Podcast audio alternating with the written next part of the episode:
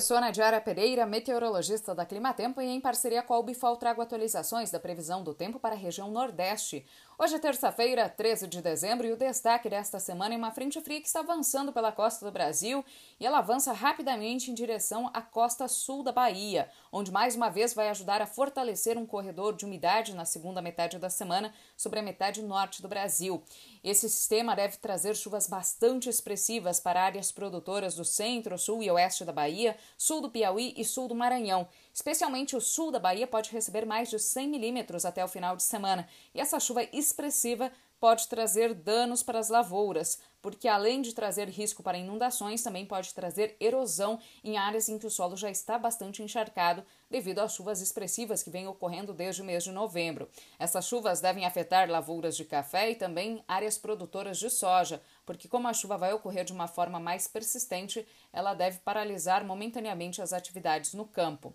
Na faixa norte da região Nordeste, por enquanto a expectativa é de predomínio do tempo seco e bastante quente, especialmente entre o interior do Ceará e interior de Sergipe não tem previsão de chuvas significativas ao longo dos próximos períodos.